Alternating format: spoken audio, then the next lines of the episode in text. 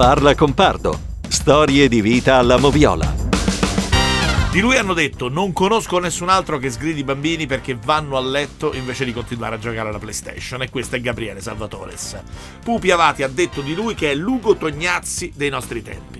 E poi Mamma Rosa, chiacchierando di lui con Renzo Arbore, ha detto lasci perdere, mi ascolti perché quello è un deficiente. Nome Diego, cognome Batantuono, nasce nel maggio del 55 a Milano, nel quartiere del Giambellino, ha interpretato oltre 70 film, ha conquistato anche Hollywood vincendo l'Oscar. Ci tiene a sottolineare che nonostante la somiglianza non ha nulla da spartire con Jack lo sciamano. Oggi a Parla con Pardo un uomo, un attore, un amico eccezionale, veramente violenza! Diego Batantuono, benvenuto!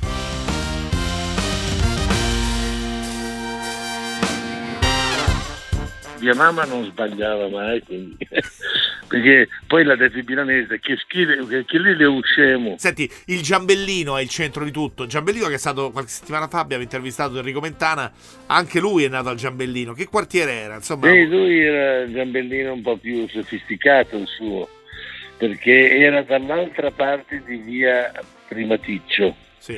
Via Primaticcio divideva la zona dei, dei casi dei giornalisti, dove stava poi lui, alla zona delle, delle vie dei fiori dove stavo io. In quell'epoca il Giambellino era l'estrema periferia di Milano che cominciava a essere fagocitata da Milano. Certo. E quando, quando, ero ragazzo io, quando ero bambino io, era un Eden. Quando sono diventato più grande c'è stato eh, il flagello de, de, dell'eroina che è arrivata. Delle... Però insomma eravamo a cavallo, c'è chi si salvava, chi riusciva a trovare degli interessi. Io ho avuto poi la fortuna di abbinare al Giambellino il derby, il derby inteso come, come locale, come cabaret, quindi insomma io C'è una comicità milanese, sai, eh, in, in, tanti settori della vita cioè, si parla di scuole, no? la comicità napoletana, Beh, certo, quella romana. certo. Quella... Il, il, milanese com'è? La... com'è la, se la dovessimo definire, la comicità eh, milanese? La, la definire con, con, con, con, un linguaggio, con un modo di pensare, un, un ritmo, dei tempi.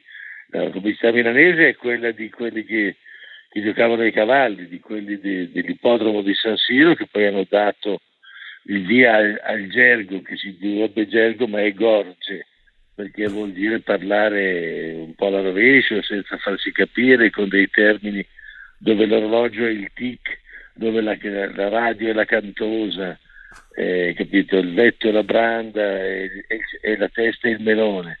E in mezzo a questo, e, e lì c'è dentro Peppe Viola, c'è dentro Iannacci, e c'è dentro Renato, e poi ci sono io, Boldi, Teo, è un modo di parlare, è un, è un tipo di, di, di, di, linguaggio che si, si, adatta a un modo di pensare. La commedia all'italiana, che molto spesso era parlata con, da tanti romani, si capiva. Adesso, quando io vedo parlare un gruppo di ragazzi romani, anche in alcuni film, capisco poco. Cioè è, un, è, un, è diventato più un, più gergale, no? Più, eh, sì. più gerg- sì, insomma, lo capisco meno.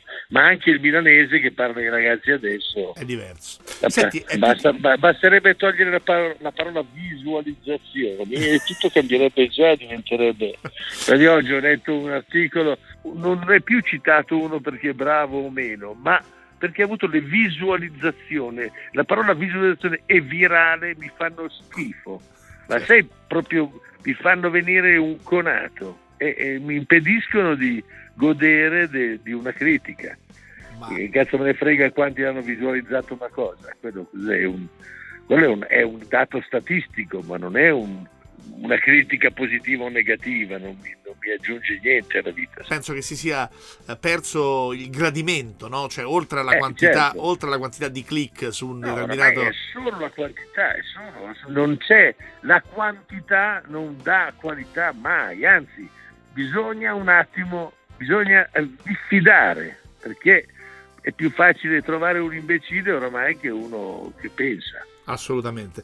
E senti, eh, ma è vera questa cosa della PlayStation che ti fa perdere completamente la testa? No, era vera. Era vera. Questo è, qua, è, quando, è, quando, è uscita la PlayStation, quando è partito il gioco del calcio, lo credo per tutti noi, se, tu, se tu sei più giovane, ma per chi ha vissuto giocando coi tollini, cioè i tappi de- facendo finta che fossero calciatori. Io facevo il subuteo da bambino molto prima che inventassero il subuteo. Io prendevo le, le, i numeri della, della, tombola, mettevo 11 eh, pedine, cioè i numeri della tombola girati col numero in alto Sì. e 11 senza il numero, dietro gli scrivevo quello che volevo e facevo una partita con un bottone che faceva da, da, da pallone. Se tu parti così, parti con le figurine, parti con i, il calciobalilla e poi di colpo ti danno in mano un oggetto che ti permette di fare uno schema, fare un lancio, sforbiciare, tirare in testa, ma io che non perdo No, la ma io guarda, parli E io- con uno che oltre a fare Eh, la eh, voce io-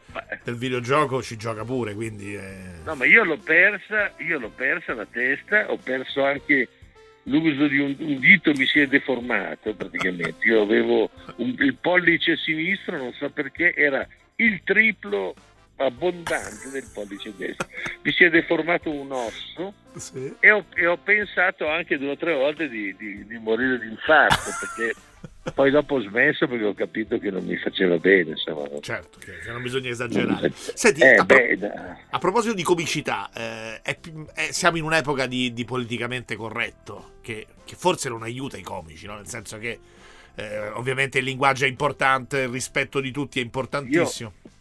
Eh, credo di avere avuto la fortuna di avere un po' di talento, il senso dell'umorismo non lo puoi assolutamente imparare a scuola, non puoi diventare un comico scolasticamente, però puoi raffinare la tua comicità sulla base delle frequentazioni, quindi se tu stai in mezzo alle persone di qualità dal punto di vista comico e variegata la comicità, un po' alla volta, se hai un po' di talento stai vicino a quelli buoni, poi il talento viene fuori uguale, però insomma essere nel posto giusto al momento giusto aiuta. Senti, ma è vero che tua moglie a un certo punto ha messo il lucchetto al frigorifero? Sì, sì, sotto mia, soprattutto su mia indicazione, cioè io sono con il dottor Jekyll e Mr. Hyde, alla mattina, quando, alla mattina, insomma, quando mi devo alzare, che sono il dottor Jekyll, quello buono, alla fine mi do convinta, dico guarda, adesso te lo dico adesso perché fra, fra tre ore eh, ti, dirò, ti dirò il contrario, tu non considerare quello che dirò dopo,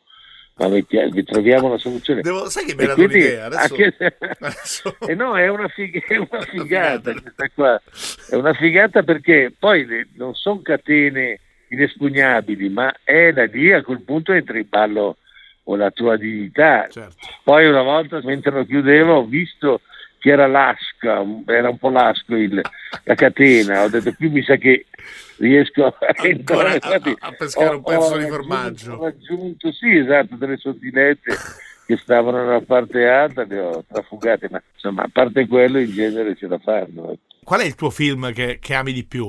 C'è un film tuo che ami No, di più? non so, no, uno, non so, uno solo no, uno solo no. Ovviamente amo di più il cinema dove io mi vedo più me stesso, dove mi piacciono di più. Mi piacciono i primi film, mi piacciono le, battute, mi pia- certe le cose che mi piacciono, che mi fanno ridere, però non, non mi vedo io. Poi dopo c'è stato un periodo da Marrakesh in poi, poco prima, insomma, da ragazzo di Calabria in poi, eh, diciamo che invece mi, mi riconosco anche più fisicamente e quindi quel periodo lì, Marrakesh, Tune Mediterraneo, Ponte Scondido, il Barbiere di Rio, quello in Africa, insomma tutto quel periodo lì mi piace di più e quindi quei film lì sono quelli che secondo me mi rappresentano di più. Salvatore che, che allenatore è? È Ancelotti, è Sacchi, è Capello, chi è? è, è l'allenatore amico, capito? È quello che ti chiede magari anche di, dare, di fare tu in campo le sue veci. Cioè io delle volte con Gabriele siamo divisi, la parte recitativa eh, potevo seguirla io e mi si fidava. Le, scene sono state sempre riscritte tut- per tutto il film, sera per sera, eh, le rimettevamo a posto, le cambiavamo. le- quindi insomma è una collaborazione, è stato un... Io non so di questi allenatori quali lavora così, però è stato un lavoro veramente in sintonia.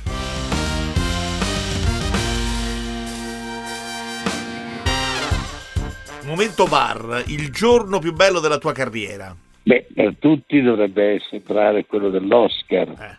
Però io, per, per, chi mi conosce, sa che non lo so, eh, io ho dei ricordi di giorni, so, una, una, notte che, una, notte tornando dal derby, e dopo aver passato una serata quando era venuto Cieco Renato, Cochi, Boldi, Teo, tutti gli amici, Maurino, una passai quelle serate che erano andate bene sul palco e poi dopo avevamo riso da sbudellarci, però in più c'era anche eh, Dario Focia, Peppe Viola, Chiannacci, quindi con tante cose, quando avevo imparato tantissime cose, tante, sono andato a letto, stavo con il giambellino, mi sono messo supino con la mia, guardando il soffitto nel mio, nella mia piazza e mezzo francese e ho fatto il riassunto della serata. E c'era una tale felicità, mi sono addormentato e ho sognato che volavo, che volavo, potevo volare dove volevo, nelle, nelle, nelle pianure, sul mare, una padronanza del volo. Ed è tutto è, quell'insieme di cose lì è secondo me la sintesi di, di tutto, di quello che era successo prima a Giambellino, della fortuna di essere riuscito ad andare al derby, di aver frequentato quella gente lì, di, di immaginarmi una vita bella come poi ho vissuto. Meraviglioso. Devo dire che penso sempre che l'amicizia sia un po' sottovalutata, eh? nel senso che poi insomma, dell'amicizia eh, si parla poco. Eh sì. Si parla tanto d'amore e per carità è importantissimo l'amore che poi porta a fare i figli, eccetera. Beh, ma l'amore, l'amore, l'amore non puoi fare, cioè, diverso, l'amore è come un bisogno fisico, una cosa che non la, non la premediti, non la puoi coltivare. Il, giorno che ti innamori di una persona è il giorno che ti cambia la vita e per quello andresti a fare il culo il tuo amico, eh, cambieresti lavoro, città, modo di vivere. E quindi vuol dire che è una cosa è come il respiro, come, è un bisogno fisico. E la, la, l'amicizia è un bisogno fisico, ma che coltivabile, che puoi gestire, che puoi accelerare. Sono... È quello lì la chiave di tutto, è stare assieme ai tuoi amici, parlare, condividere, ridere, piangere, vedere la squadra, prendere per il culo quelli dell'altra squadra, ma poi soprattutto parlare di politica, di, di filosofia, ho passato la mia adolescenza a parlare di politica. E per politica intendo chi ha ragione, chi ha torto, i valori, eh, la, la, la, filosofia che sta dietro la politica, il giusto e lo sbagliato, tutti i giorni, sempre vedere un film, uscire e parlare due ore, tre ore, tutta la sera del film che avevamo visto il pomeriggio, con i gatti andavamo al cinema tutti i giorni, tutti i giorni. usciva il primo film di, di, di Woody Allen, il primo, il secondo, eravamo i primi spettatori, usciva il libro di Woody Allen e noi lo compravamo immediatamente con Nini, con leggeva alta voce, con tutti sul divano a ascoltare la lettura del libro, capito? Senti, la politica l'hai, l'hai evocata, te l'avrei chiesto, ti hanno mai chiesto di entrare in politica? La, lo, lo faresti volta. il sindaco di Milano? Qualche volta, ma mi, non mi danno neanche l'ambrogino d'oro, io non vedo l'ora di prendere un premio per rifiutare il premio, ma non perché voglio fare il figo, proprio perché non mi piacciono i premi, non mi piacciono le, essere... Cioè, mi, piacerebbe molto fare il, il saggio, quello che cioè, mi piace l'idea di decidere chi, se si va in giro con le macchine o se non si va in giro con le macchine, se si devono piantare gli alberi, cioè, que- però penso che fare il sindaco non sarebbe questo, non sarebbe quello che voglio fare io. Non me l'hanno mai proposto, penso che mai me lo proporranno e quindi eh, abbiamo risolto così. Senti, eh, sei diventato milanista grazie a Padre Pio, lo ricordiamo, no? Sì, grazie a Padre Pio, o Padre Pio è diventato Padre Pio grazie a, a qualche milanista come me ed altri, insomma. non lo so. Queste famose due figurine di Padre Pio sì, e Rivera, sì, che era il tuo mito Rivera. Famosa. Beh certo, era il mio mito, sì, eh, non solo il mio, poi in più hai il culo come ho avuto io, il culo o destino che viene a abitare sopra casa tua, eh, insomma io l'unico periodo che ho fatto non al Giambellino, due o tre anni che ho fatto in piazza Diego Velasquez, c'era eh, Rivera che abitava sopra di me. L'ultima cosa, come te lo immagini questo 21-22? Perché insomma il Covid eh, no, ci ha angosciato tutti. Io, io sono, sono, angosciato dal Covid, sono angosciato da quello che penso che forse non sanno ancora e non sanno dare una, delle tempistiche per, per, per la soluzione, però adesso sono angosciato soprattutto dalla quantità di gente che non capisce un cazzo e parla. Questo mi mette veramente a disagio. La gente deve stare a casa, qui l'unico problema era riuscire ad accettare un sacrificio che durasse. E invece tutti si lamentano al dettaglio per, e giustamente anche, però eh, non è che quello che tiene chiuso il negozio tre giorni si lamenta e dice no ma non potete continuare a farmelo aprire e chiudere. Allora tienilo chiuso sempre per, un, per, per, sei mesi. Non c'è un cazzo da fare. Non c'è alternativa. Quindi credo che, che questo non, che c'è eh, eh, non c'è altro da fare. Quindi credo senza fare colpe o sottolineare chi ha ragione e chi ha torto ma resta il fatto che eh, qui si tratta di fare un sacrificio. Io mi ricordo quando ero piccolo che chi aveva i soldi andava in vacanza, soldi, gli anni che abbiamo avuto, che mia mamma è riuscita a farsi prestare eh, 300.000 lire o 200.000 lire siamo andati in campeggio sulla spiaggia. E l'anno che non, siamo, che non gli abbiamo prestati non siamo andati. Eh, eh, non c'è un cazzo da fare, ma non è che c'era la gente che si buttava dalle finestre perché non era potuto andare in Sardegna, oppure e allora bisogna spiegarlo alla gente, bisogna dirgli, non bisogna fare i telegiornali dove si parla della movida. Diego, starei le ore, non vedo l'ora eh, di vederti, di abbracciare, perché vuoi, insomma, vuoi, la vita è quella roba là, no? Eh, Fare tardi, andare a cena, cazzeggiare. Dire, dire cazzate, dire cazzate, cose sagge. Una volta eh, i grandi sceneggiatori e i grandi registi si trovavano senza invidie, senza la lotta per chi firmava la sceneggiatura, perché l'importante era fare un bel film tutti assieme. E se tu guardi i film, quelli belli, se tu guardi i titoli di coda, vedi che c'è tutti i nomi, eh, soggetto di Bombo, Bombo, Maccari, Scola, sì, sì. Monicelli, Sordi, eh, poi sceneggiatura di Baccari, Scola, Monicelli, Sordi, eh, Avati, che cazzo ne so.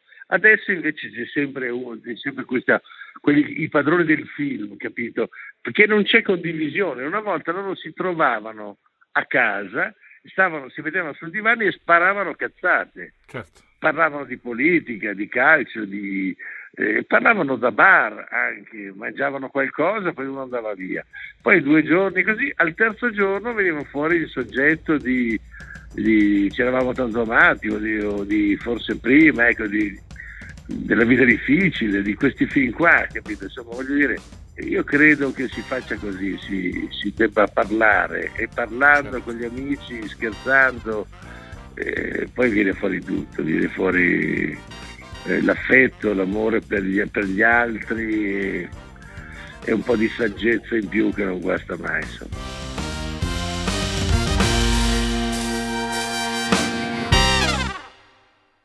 Io, io dividerei in due categorie i calciatori, quelli con la cresta e quelli senza. Perché se uno sta bene, dici cazzo, guarda sì. come sta bene Brad Pitt con i capelli così, ma non tutti hanno la faccia di Brad Pitt. Se c'hai la faccia da cazzo, devi tagliarti i capelli in un altro modo.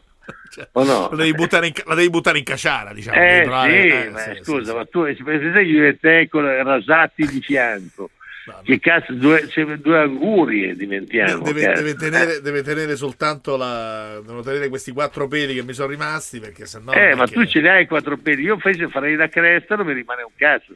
Mi rimangono certo. solo il pezzettino dove finisce la rasatura di fianco e dove comincia la calvizie in mezzo. E ne ho visti diversi così, eh. Ma come fai? Ma cazzo, ma non hai un parente che ti dice ma sei ridicolo dice... uno, uno, uno con un minimo di gusto che dice ma che fai ti insinua il dubbio quantomeno no, almeno quello almeno ah. quello niente cara. ciao amico mio. Ciao Pier. Grazie ciao, a ciao, presto. ciao ciao ciao, ciao, ciao, ciao. avete ascoltato? Parla con Pardo. Storie di vita alla moviola. Una coproduzione Radio 24 e Audio Tales